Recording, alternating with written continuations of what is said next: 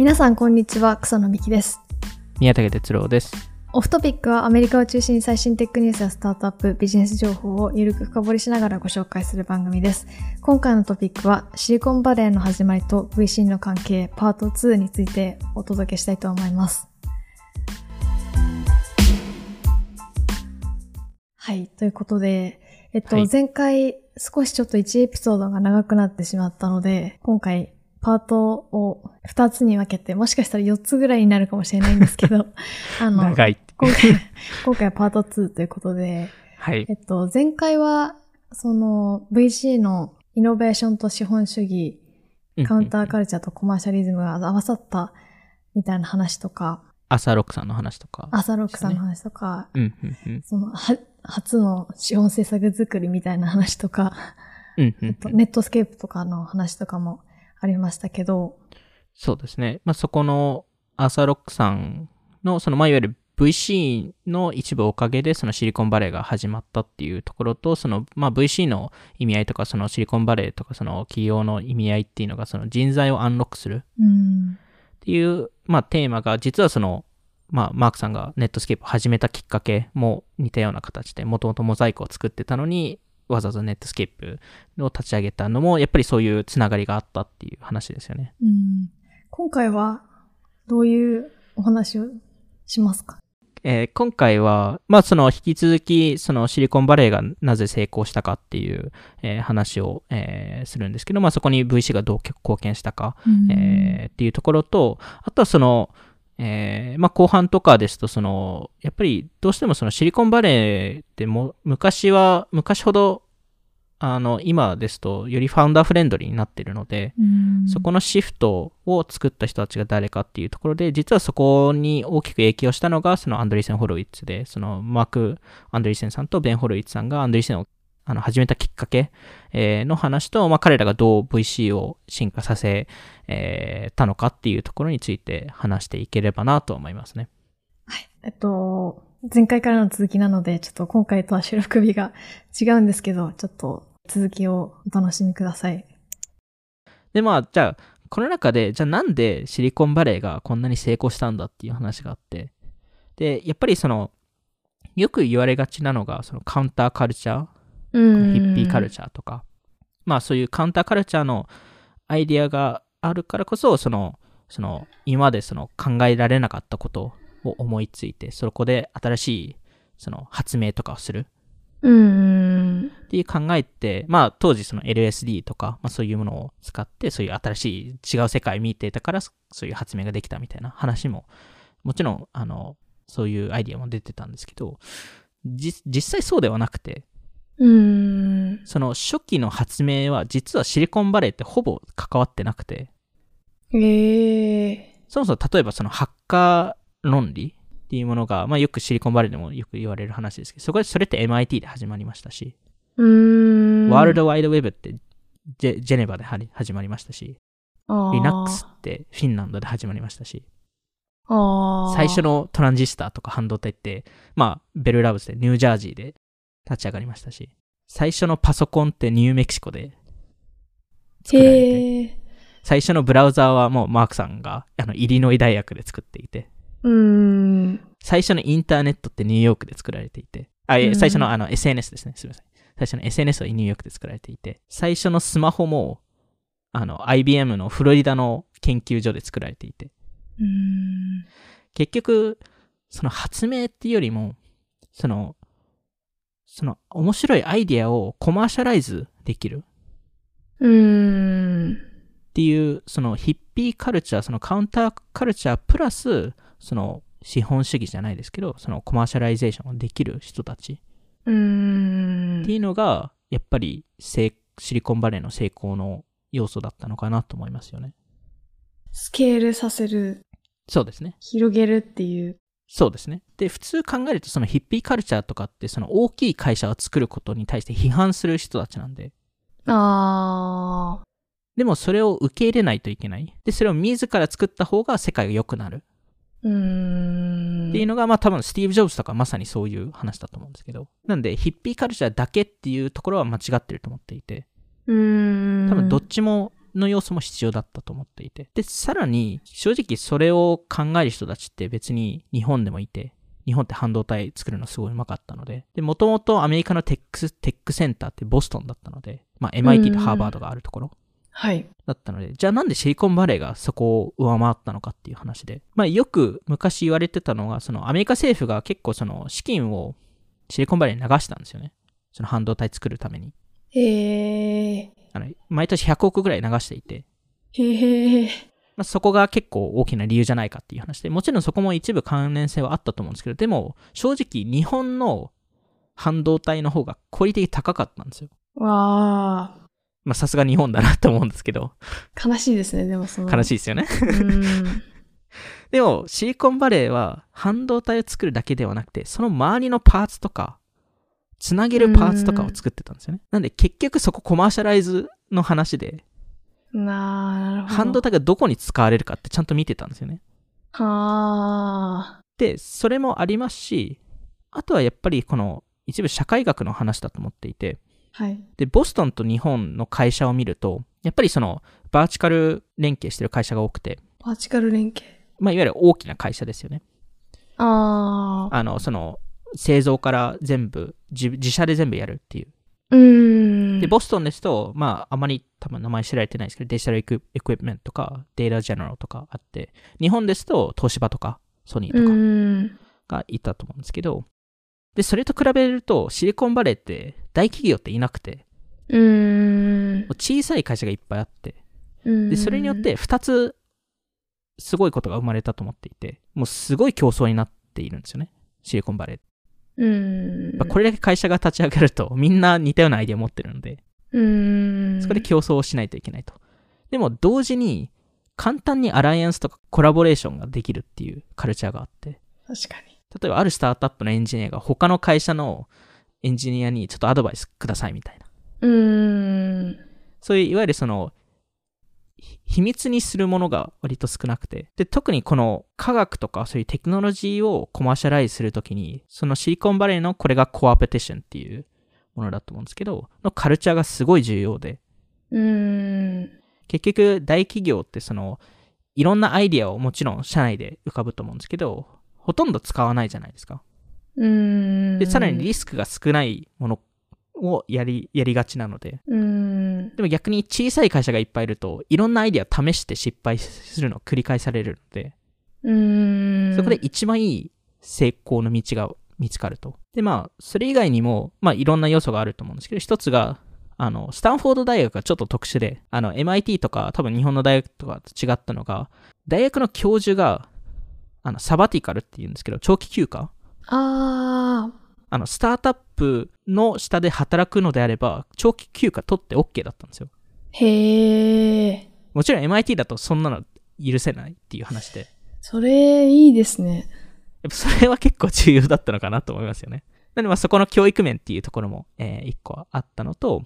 でもやっぱりこのコアペティション、この協力と競競争のアイディアをうん一番その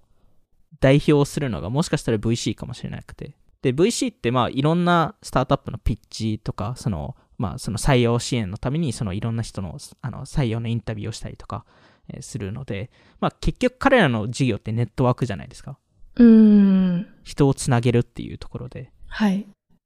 で、やっぱりそこがこのコアペティションで一番重要な要素だったと思っていて、ももちろん VC 同士競争し合うんですけど、でも同時に情報共有とか結構しやりますし、スタートアップ同士でもそこの協力をし合うっていうところをやってたので、まあそれって今、未だにそういう人たちってやっぱり VC 業界では多くて、例えばハリー・ステビングさんとか、うーん。あの、テックエコシステムのデネットワークをデータ化してるっていう話も前しましたけど、ポッドキャスターのロンドンのそうですね。20 minutes VC、確かにそうですよね。でも彼もこの、このアイディアは別に新しくなくて、うん昔、まあ、その当時、あの、サッターヒルって今、今だ、あの、えっと、あの、今だとすごい人,、まあ、人気っていうか、まあ、また人気になった VC ですけど、昔からある VC で、そこのはい。ビル・ヤンガーさんっていう方がやったのが、彼が一番頭がいいと思った人にランチ一緒に行って。で、そこでランチ食べた終わりの方に、その人に、その人の中で一番頭いい人は誰だと思うっていうのを聞いて、うーん。で、その人をメモして、で、でそその人を探しに行って、で、ん。またランチして、で、また同じ質問して、で、それで頭いい人たちのネットワークを作ったんですよね。で、1年ぐらい、80人ぐらい。いや、それ紹介してくれる人もすごいですよね。すごいですよね。まあ、なんかそういう話もあれば、例えばアップルとかも。調達した時って、このネットワークすごい活用されていて、うーん。もともと誰も投資したくなかったんですよ、アップルって。いや、考えられないですよね、考えられないですよね、今だと。うん。あの、そもそも、もう、会ってくれない VC もいて。うーん。で、えっと、でも結局、その、二人が、えー一人はあたりの社長なんですけど、が、スティーブ・ジョブズに、ドン・バレンティンさんってセコイアのトップ、セコイアセセコイアの創業者に、えー紹介をして、うん。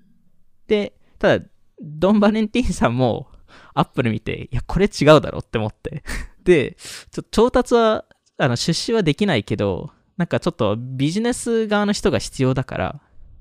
なんか3人ぐらい紹介しますよっていうのを言ったんですよ。優しい。まあ、そういう、そういうやっぱビジネスだったので、うん。VC ってネットワークビジネスなので、そのうち、えー一人が、えっと、えースティーブ、スティーブ・ジョブズさんが嫌って言って、うん、一人が、えーしその人がスティーブ・ジョブズさんが嫌って言って、で、3人目がマイク・マルクーラさんで、で、彼もそのアップルのドキュメンタリーとか映画とか見るとよくわかるんですけど、彼があの投資した人で、うーん。彼が入ったからこそ、彼もいろんな業界の人たち知ってたので、彼がアーサー・ロックさんにつなげたりとか。ベン・ロックにつなげたりとか、あと、アップルのロゴをデザインしたレジス・マッケーナさんに紹介したりとかえ。しているぐらいで、やっぱりこの、まあ、あの、例えばクライナー・パーキンズでも、ジョン・ドアさんって、その日本でいう系列モデル、うーん。その、投資先のコラボレーションとかをするのにすごい賛同している方で、いやこのネットワークっていうのをやっぱり考える VC ってすごい強かったんですよね。やっぱり当時は、その VC もネットワークを活用してたのはそういうコラボレーションっていうのもあったんですけど、やっぱりその社長を、新しい社長を入れる？うーん。特にビジネス側の社長を入れるっていうのがよくあるパターンで、うん。あの、シスコとか、これ、すごい有名な話ですけど、あの、一時期ドン・バレンティンさんは、その、セコヤの創業者自身が代理で社長をい一時期なったりとか、へえ。で、彼が次の社社長を、あの、アサインして、Google もそうじゃないですか。結局、エリック・シュミットさんって社長になってるので、うーん。で、元々、あの、ラリーさんとセルゲイさんって嫌だったんですよ。そう、そりゃそうですよね。そうですよね。まあ でも当当時はあんまりそういう話になってなかったので、まあでも、あの、その中で、あの、投まあ、投資したばかりのクライナーとセコイア、あの、まあ、いわゆる、えークライナーはジョン・ドアさんで、えーとセコイアはマイク・モリッツさんなんですけど、その二人が、ちょっと、じゃあどうしようと、でも社長は入れないといけないよねっていう話になって、うん、じゃあその Google 創業者に彼らがその憧れてる創業創業者を合わせようと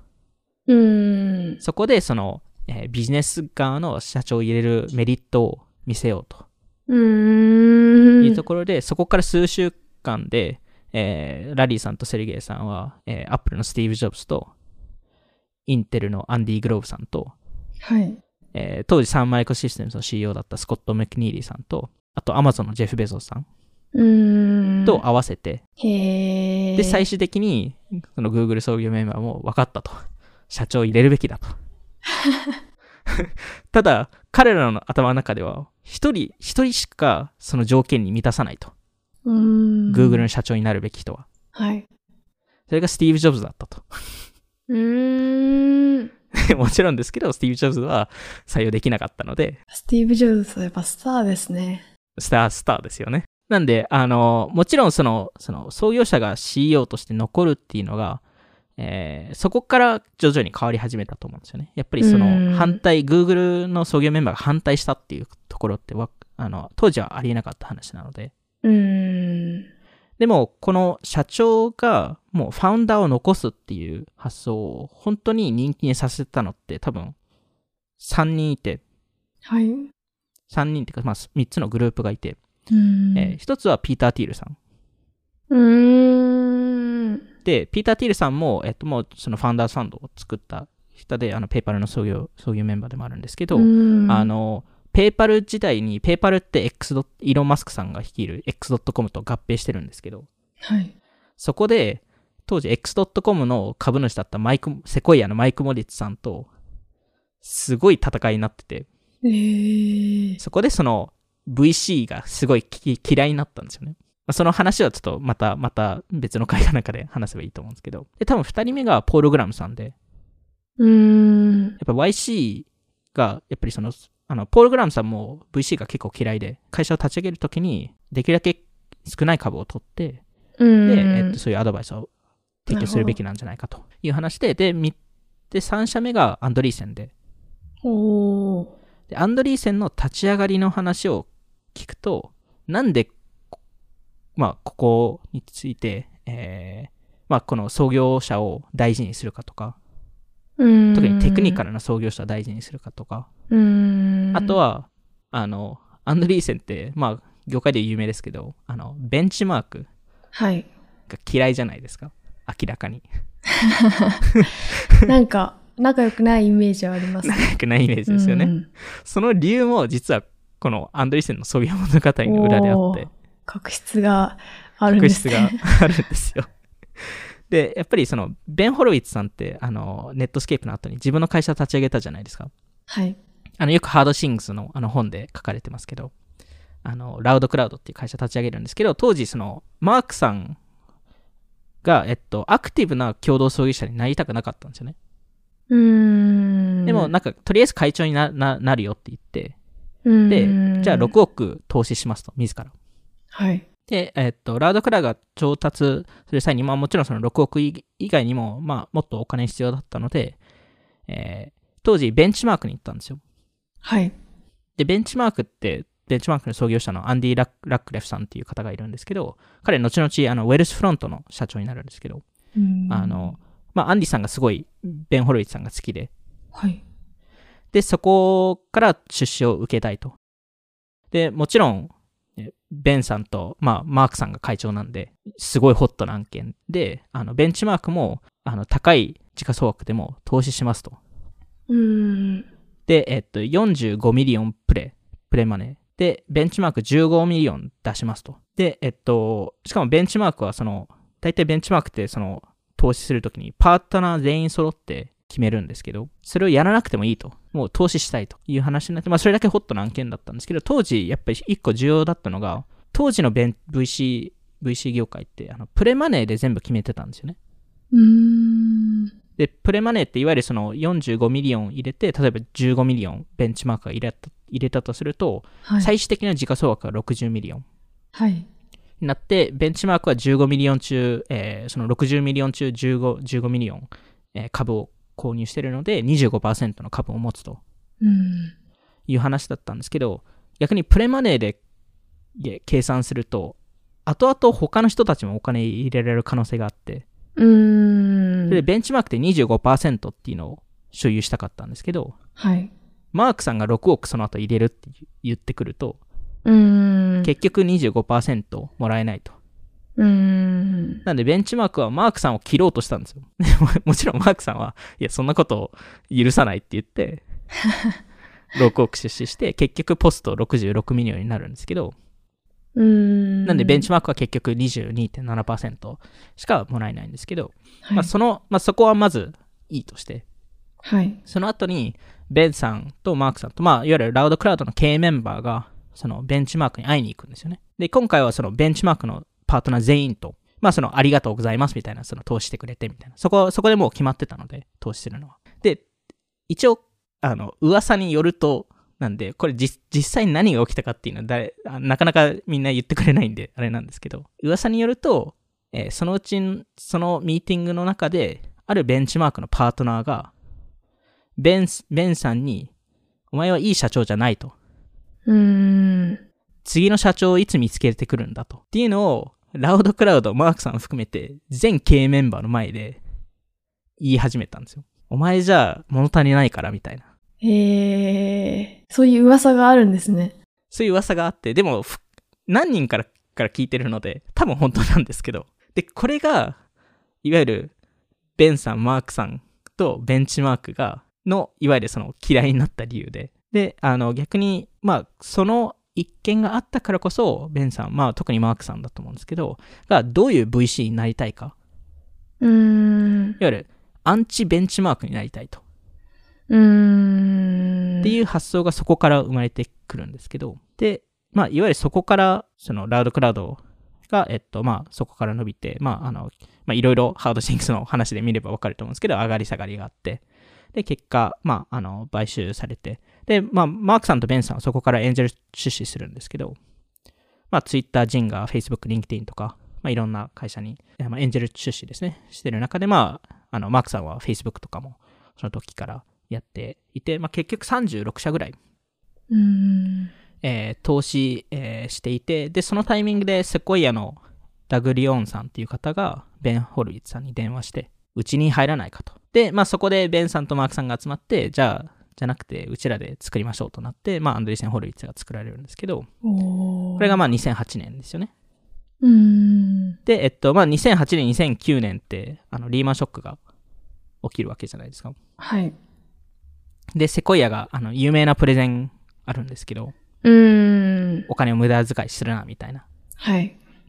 話があって、えーで、それと対抗したのがアンドリーセンで、うーん。いや、テックは大丈夫だと。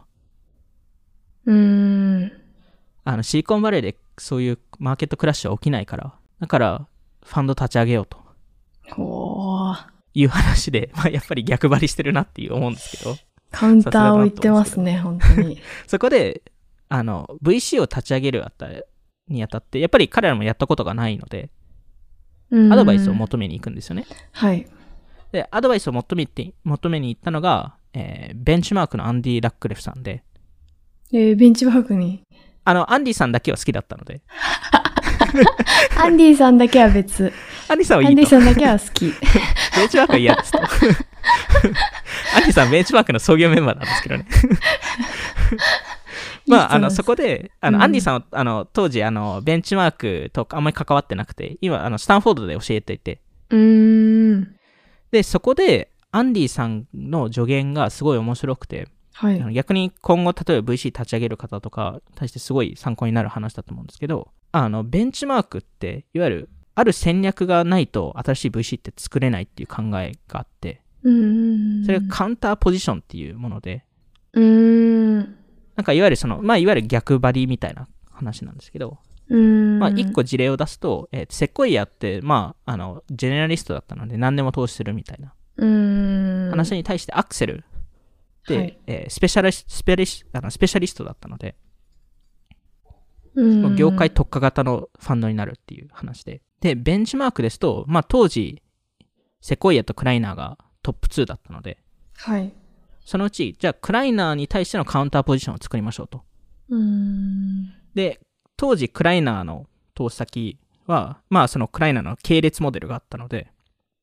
他のクライナーの投資先となんか一緒に仕事しないといけないっていう、ちょっとプレッシャーを感じてたりとかうーん。したので、それに対して、じゃあベンチマークは一社一社別々に扱いますというところと、やっぱりその、クライナーは、えっと、一人がジョン・ドアさんだったので、うーん。もちろん他にもいっぱいメンバーいたんですけど、はい。もうやっぱジョン・ドアさんのお金が欲しいと。圧倒的に、ジョン・ドアさんの力で。まさにそうで、やっぱ彼が顔だったので、うーん。やっぱ彼のアドバイスも欲しかったんですけど、結局クライナーからお金もらっても、他のパートナーがアサインされちゃうので、そうですよ。うーん。あ、の、なんで、じゃあベンチマークとしてそこのカウンターポジションは何かというと、あの、小さいパートナーシップを組みますと、ただ全員いいパートナーになりますと。うーん。なんで、えージョン・ドアさんみたいに一人歩きっていうものはなくすっていう。うーん。で、やっぱり、まあ最後はクライナー大きな会社だったので、大きなファンドだったので、それに対してベンチマークは小さくいきますと。うーん。で、この CEO との1対1の関係性はい。を重要視するのがベンチマークですと。うーん。っていうの、が彼らのクライナーに対してのカウンターポジションだったんですよね。はい。で、アンドリーセンも立ち上げるときにはそういうカウンターポジションを考えないといけないですよっていうのがアンディさんのアドバイスで。うーん。じゃあ分かりましたと。じゃあアンドリーセンは誰とカウンカウンターポジションするかというと、ベンチマークとやりますと。アンディさん。あの、まず創業メンバーをクビにしない。あの若手のテクニカルなファウンダーをサポートしますと。彼ら、うん彼らこそ、最もふさわしい CEO になるべきだと。うん。か完全、完全愚痴ですよね。煽ってますね。合ってますよね。で、さらに、この小さいチームっていうよりは、大きな、まあ、いわゆる後々 VC エコシステム、あの、プラットフォームと呼ばれる、あの、てあの考えですけど、えーまあ、いわゆるその、リアルな、その、えーその、大きな会社の CEO が、えー持ってるリソースとかツールを、ファンドとして提供しましょうと。なんで、まあ、いわゆるその、科学者が CEO になる育成プログラムも兼ねて、えーそういう、まあ、サービスを提供したかったと。うーん。で、えっと、まあ、いちごファンドを立ち上げるときに、まあ、もちろんマークさんの名前があるので、で、ベンさんももちろん成功してるので、あの、300億ぐらいの、あの、ファンドを立ち上げるんですけど、これもやっぱり大きなチームを作るために、うーん。あの、やっていて、で、えっと、で、あともう一つ、意外と重要だったカウンターポジションが、当時の VC 企業っていうのがほとんどシリーズ A にしか投資してなくて、えー。今でもなんとなくあると思うんですけど、なんかシリーズ A が本当のなんか調達だみたいな。なんかシリーズ、なんで、いわゆるシリーズ A からス A っていう言葉もあるので、A がスタートなんでまはい。なんで、で、まあ、と、あの、今でもそうですけど、やっぱりシリーズ A のタイミングで社外取りが入るので、大体。じゃああ、確かに。ないですか。なんか、いわゆるその、プロの VC 企業がそのそのタイミングで入るみたいな感覚うじゃないですか。ーん。でそれに対してもやっぱカウンターポジションを取ってて、どのラウンドでもやりますと。うーん。シードでもやるし、場合によってはグロースラウンドでもやるし、うーん。で、当時はそれってありえない話で、で VC からするとファンドを、ファンドレイスするときに LP に説得するときに、どこに投資するかっていうのを説明しないといけないんで、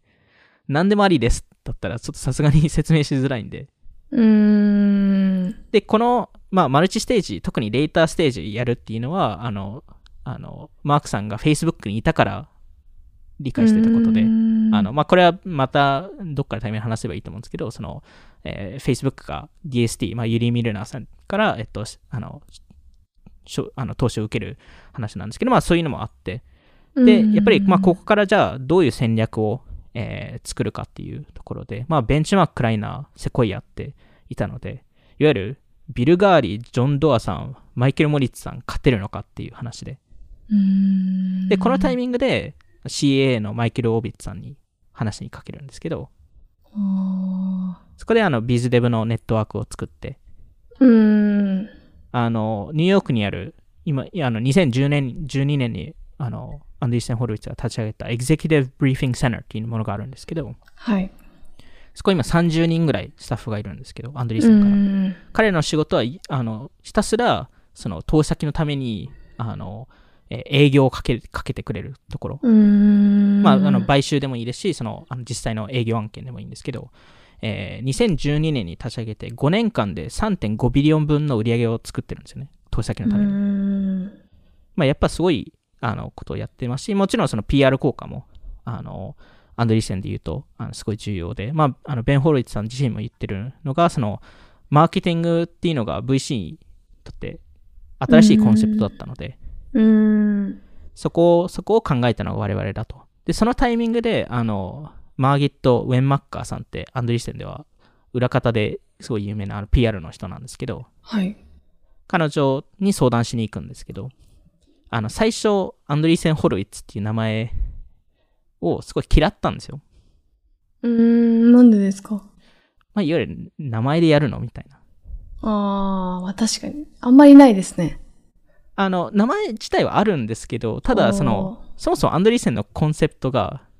その。よりそのファウンダーフレンドリーとか、ああ。そういう話で自分の名前をそん そんな前そんな前に出すのみたいな。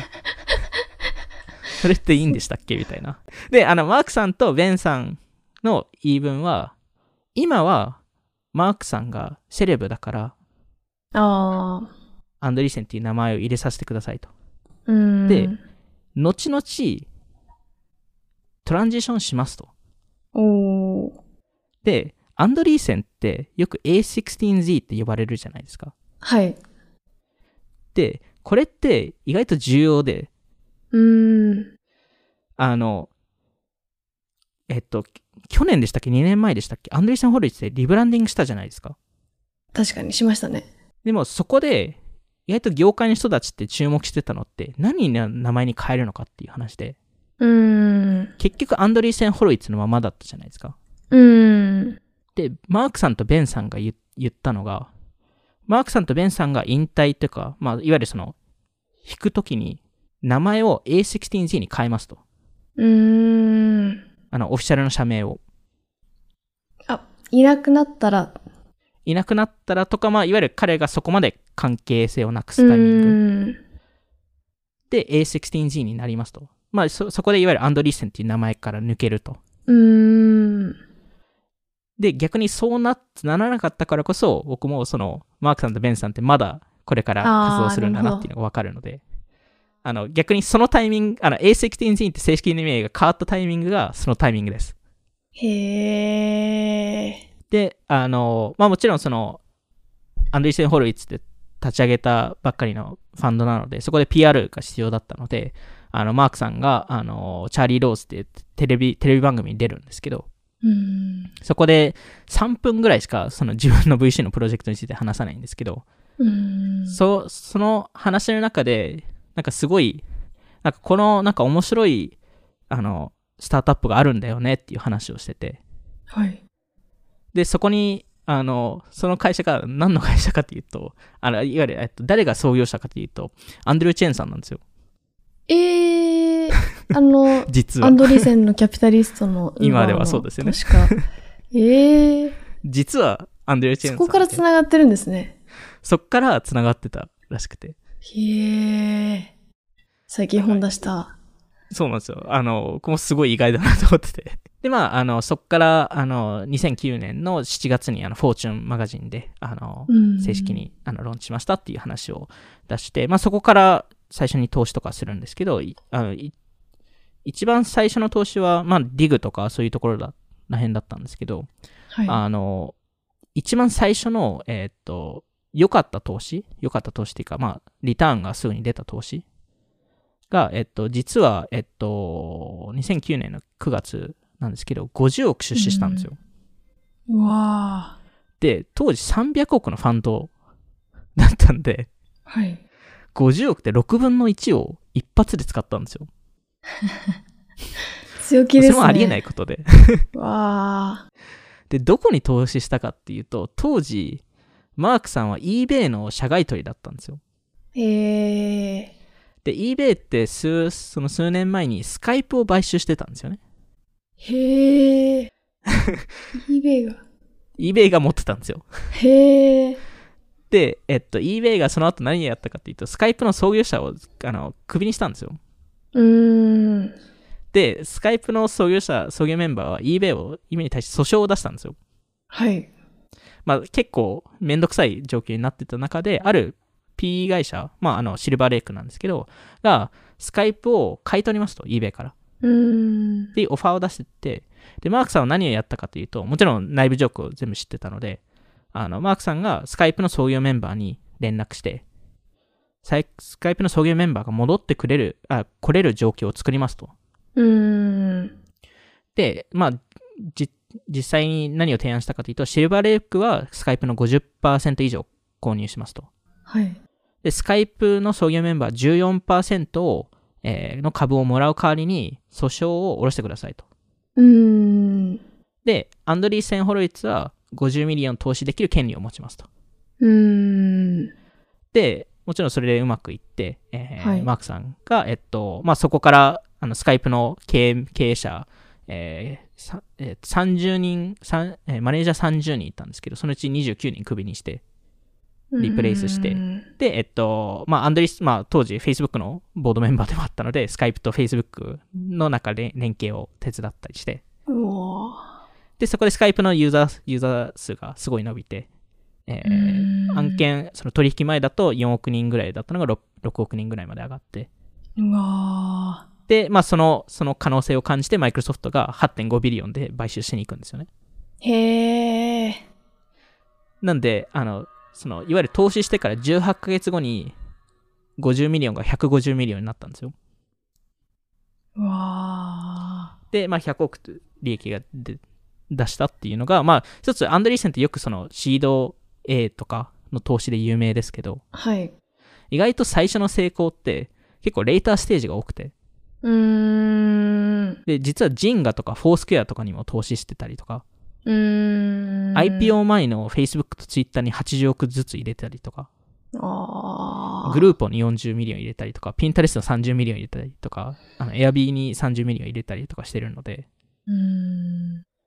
実は結構、あの、その later stage 入れてて、ファン、2号ファンドもまさにそういうことをやって、650 million だったんですけど、2号ファンドって。で、そまあ、650 million の2号ファンドと300 million の1号ファンドで、そこで、まあ、2号ファンドですでに1000億ぐらいの資金をあの管理してるわけなんですけど、そこで、まあ、ママーギットさんをあのマーケティングのトップとして採用して、そこからいろんなあの投資を、えーするんですけど、まあ、2011年の4月に、ある当時すごい人気だったシリあのゲーム会社はい。の、えーっと、投資をリードして、まあシリーズ B だったんですけど、当時、あの、んグリッチっていうゲームを作っていて、はい。まあななんとなく、この多分聞いてる方々だとグリッチっていう名前聞くと、あってなると思うんですけど、あの、マークさん自身もシード、えーに入れていて、アンドリーセンもシリーズ A でちょっと入れてたんですけど、そのはい会社名がタイニースペックで。もちろんそれはストゥアート・バタフィールドさんがおー。立ち上げてた会社で、す後のスラック。そうです。で、そのシリーズ B 調達、ほぼ直後に、ストゥアートさんが役員にメあるメールをするんですけど、そこで、はいこのゲームはうまくいかないと。どうすればいいですかって。で役員はもちろんマークさんも役員なので、あの、お金は返さないでくれと。うーん。ピボットしろと。うーん。で、それで、えっと、スラックになるんですけど、で、もちろんスラックが成功するんですけど、あの、いやっぱりそこの創業メンバーに対して、その信じ抜くつ力を持ってたっていうのが一個すごいなと思いましたね。すごいですね。その、あ、ゲームもうダメかもしれない。終わったっていう瞬間が、おそらく生まれた 瞬間でもありますもんね。そういうこ意味で言うと、本当すごい瞬間ですね。まあ、なんでこの、その VC の歴史とかを見ると、やっぱりこの、オーナーシップレベルって徐々にやっぱ下がっていて、うーん。1960年代ですと、それこそアーサー・ロックさんとかいた時って、あの、VC って出資した会社の45%持つのが普通だったんですよ。圧倒的に VC が有利な。もう圧倒的に有利ですよね。もうほぼコントロールしてると同じことなんで。うんあの、で、1970年代から80年代、まあ特にその、あの、まあその時のシリーズ A 投資家とかですと大体3分の1ぐらい。まで下がっていて、で、1990年代の後半、特にその Google の案件があって、セコイアとクライナーが合計で25%しかもらわなかったんですよ。で、まあ2005年ですとアクセルが Facebook に投資した時って12.5%しかもらってなくて、はい。でやっぱ徐々に下がって、えーいるっていうのが一個でも重要なことだと思ってて VC もいわゆる進化をするんですよね。うーん。あのやっぱりそこをちゃんと理解しないと、えー VC として生き続けられないっていうところで、まあ次回話すセコイアとかあのアンドリーセン、まあアンドリーセンも今まさに進化しようとしてるのでそこが理解できるできないっていうのが重要だと思っていますと。で、まあ結果として VC って、まあ、本当に成功してるのかと。ベンチャーキャピタルっていうモデルは。うーん。えーまあ、今ですと、アメリカ内だけをちょっと見ると、ちょっと日本とか海外はちょっとわかんないので、あの、1%以下の会社会社しか VC 出資受けないんですよね、アメリカって。本当になんかうん0.5%とか0.0何とか多分そのレベルだと思うんですけど、はい。で、例えば1995年から2019年までの、えー24年間、25年間ぐらいの上場した会社を見ると、47%が VC が出資してるんですよね。なんで、まあ、明らかに出資してる割合がすごい少ないのに、上場確率がすごい高いですと。で、えっと、まあ、しかもその上場したあの会社を比較しても VC バッキングを受けた会社の方がパフォーマンスは高いですと。もちろんその47%が IPO して、えー、あ IPO の会社の47%が VC から出資を受けてるんですけど、その会社が、えっと、全体の今の時価総額75%ぐらい占めていて、はい。で、研あの研究開発の、えー、あの出してるお金で言うと、9割ぐらいそこから来てるんですよね。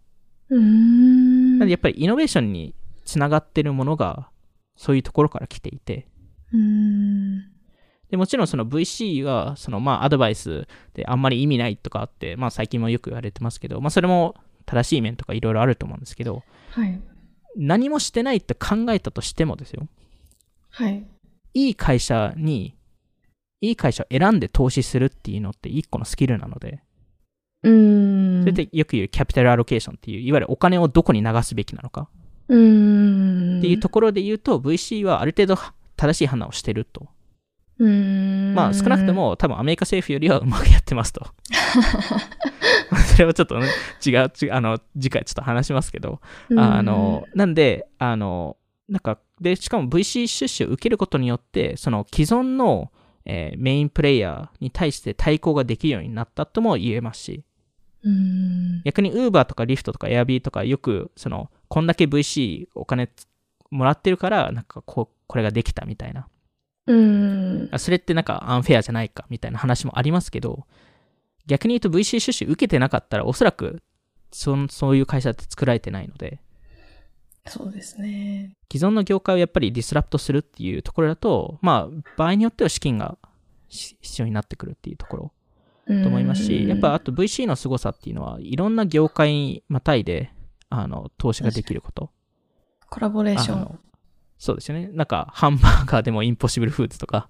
スクーターをやったり、決済やったり、銀行やったりとか、まあ、いろんな領域で、えー、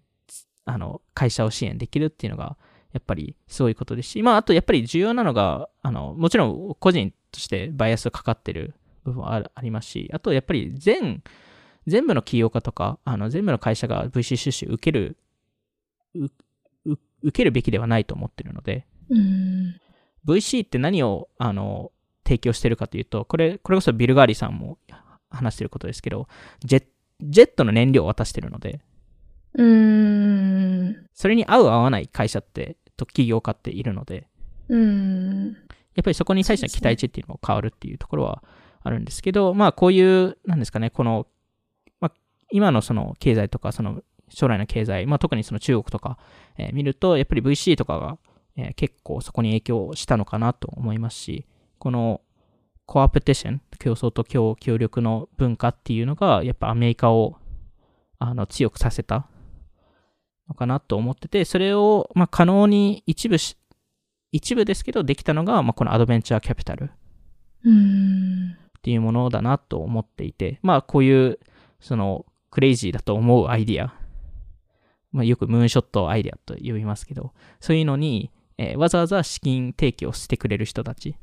もちろん起業家もそこで非常に重要になってきまして、逆にまあ、あの、資金提供してからより重要なのが起業家だったりするんですけど、はい、やっぱりそれを可能にするのも、この、あの、アメリカの強みだなと思って、えー、いますと。まあ、なんで、その次回、えー、ですと、まあ、この、あの、じゃあこの VC のちょっと考え方とか、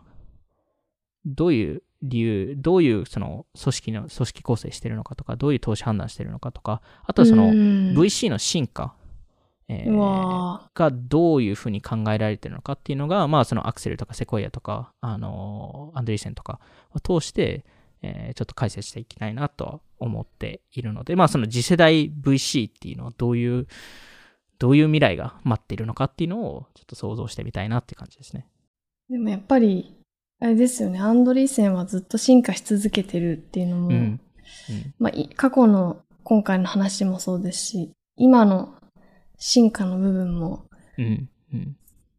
うん、学びがとても多いですよね。いや、めちゃくちゃ多いですよね。うん。はい。ということで、今回も聞いていただきありがとうございました。オフトピックでは YouTube やニュースレターでも配信していますので、気になった方はオフトピック JP のフォローお願いします。今回の収録は YouTube でも聞くことができます。また、Spotify で10分でわかる最新テックニュース解説、バイツも更新しているので、ぜひチェックしてみてください。それではまた次回お会いしましょう。さようなら。さよなら。